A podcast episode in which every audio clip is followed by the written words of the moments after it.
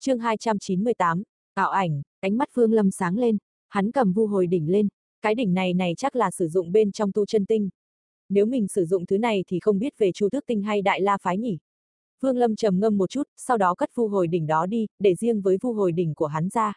Nếu không chẳng may đến lúc sử dụng lại lấy sai, bay về đại la phái thì quá nguy hiểm rồi. Sau đó Vương Lâm cầm ngọc giản trong tay ném tới, thần niệm vừa động ngọc giản liền lóe lên quang mang. Một tòa pháp trận chậm rãi hiện ra giữa không trung, trên trận pháp có hai điểm lõm vào, hiển nhiên là nơi để đặt linh thạch. Vương Lâm không nói một lời, xuất ra hai viên cực phẩm linh thạch vung tay một cái. Linh thạch rơi vào đúng vị trí, tiếp theo đó trận pháp liền vận chuyển, quang mang trên ngọc giản ngày càng sáng, bên trên hiện lên một tấm bản đồ mờ ảo.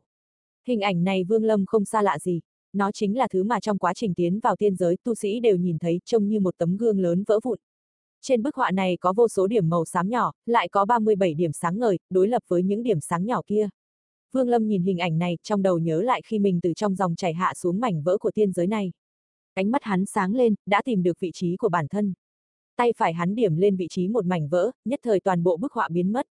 Trận pháp mở ra toàn bộ, sau đó thân thể Vương Lâm liền biến mất giữa không trung. Bên bờ một mảnh thiên giới, nơi này bị cuồng phong tàn phá, phía chân trời có một khe nứt thật lớn. Từng trận hàn phong điên cuồng rít gào, cả thế giới dường như bị bao phủ dưới uy năng của nó.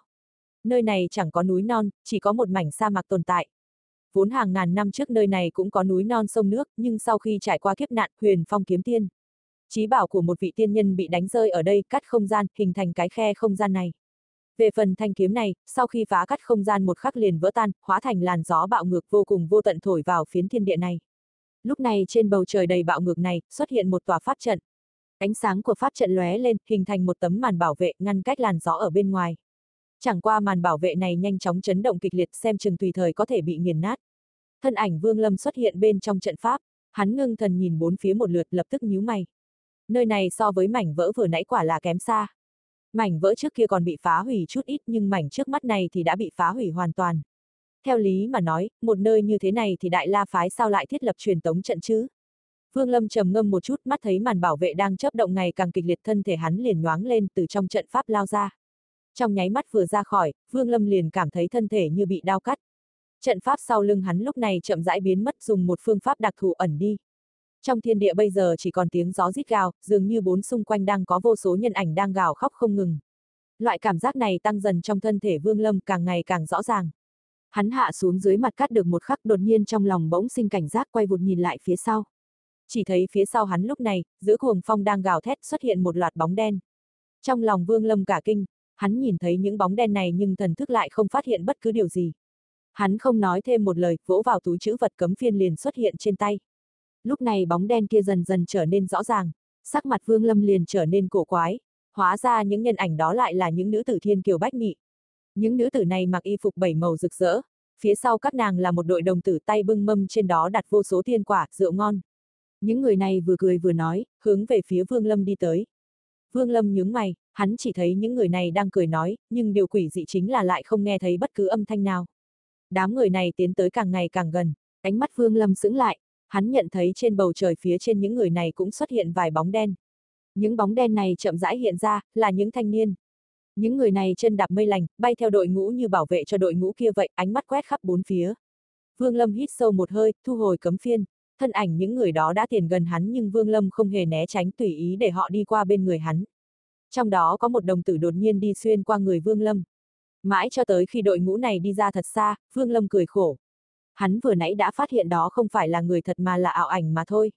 Như vậy mảnh vỡ của thiên giới này có một lực lượng kỳ dị có thể tạo thành ảo ảnh của một số hình ảnh ở thiên giới năm xưa. Vương Lâm nhìn những người kia đang xa dần, trong nội tâm có chút cảm khái. Những người này năm xưa giờ đã trôi theo làn gió, chỉ còn lưu lại một chút ảo ảnh này mà thôi. Năm đó thiên giới rốt cục đã xảy ra chuyện gì, vì sao lại bị hủy diệt tới mức này?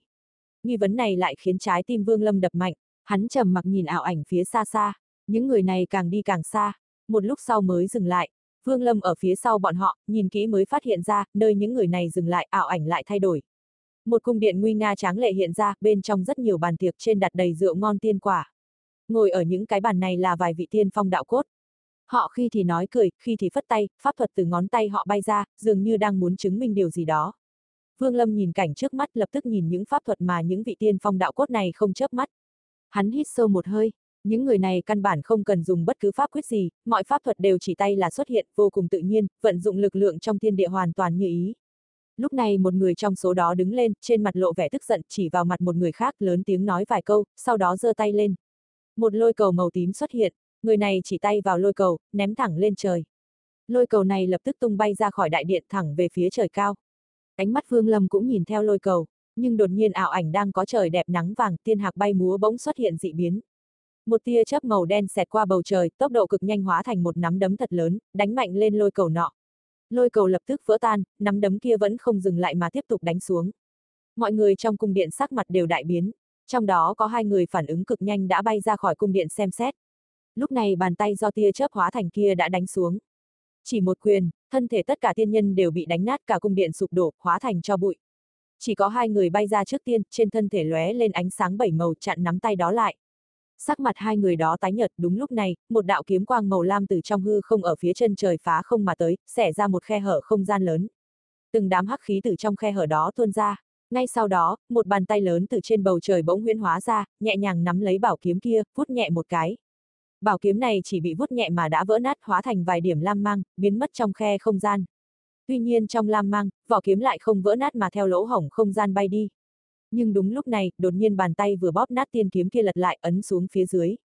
Mặt đất liền rung chuyển, từ trong bàn tay chợt bay ra một đạo ngân quang, đạo ngân quang này từ trên trời giáng xuống, phóng vọt tới. Vương Lâm đắm chìm trong huyễn tượng tâm thần kịch chấn.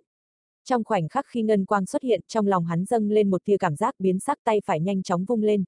Khu thú quyển bay ra, hóa thành con lôi oa, phun ra một quả lôi cầu, đánh thẳng vào ngân quang. Một loạt tiếng ầm ầm vang lên khắp thiên địa, lôi oa gầm nhẹ một tiếng, lùi lại mấy trăm trượng.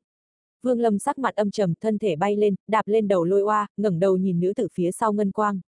Hồng Điệp, Vương Lâm gần từng chữ, vừa rồi hắn đắm chìm trong huyễn tượng, nữ tử này không biết xuất hiện khi nào, không ngờ lại chẳng nói một lời đánh lén hắn. Nếu không phải thần thức Vương Lâm đã đạt tới hóa thần hậu kỳ thì hẳn sẽ cho rằng sẽ cho rằng ngân quang đó là ảo ảnh, cuối cùng bị nữ nhân này giết chết ngay tức khắc. Khuôn mặt Hồng Điệp lạnh như băng, ánh mắt lộ vẻ bình tĩnh, bình thản nhìn Vương Lâm, chậm rãi nói: "Ngươi quả nhiên biết ta, nói đi, ngươi rốt cục là ai?" Ánh mắt Vương Lâm bình tĩnh, nhìn chằm chằm vào nữ nhân này, cười nói. Thiên kiêu chi nữ của tuyết vực quốc có ai mà không biết chứ? Thần sắc hồng điệp không đổi, lạnh nhạt nói. Không nói sao, như vậy hôm nay ngươi lưu lại đây đi. Vừa nói, nữ nhân này vừa giơ tay phải lên, chỉ thấy một đạo ngân quang lóe lên trong tay nàng. Nàng lạnh lùng nhìn Vương Lâm,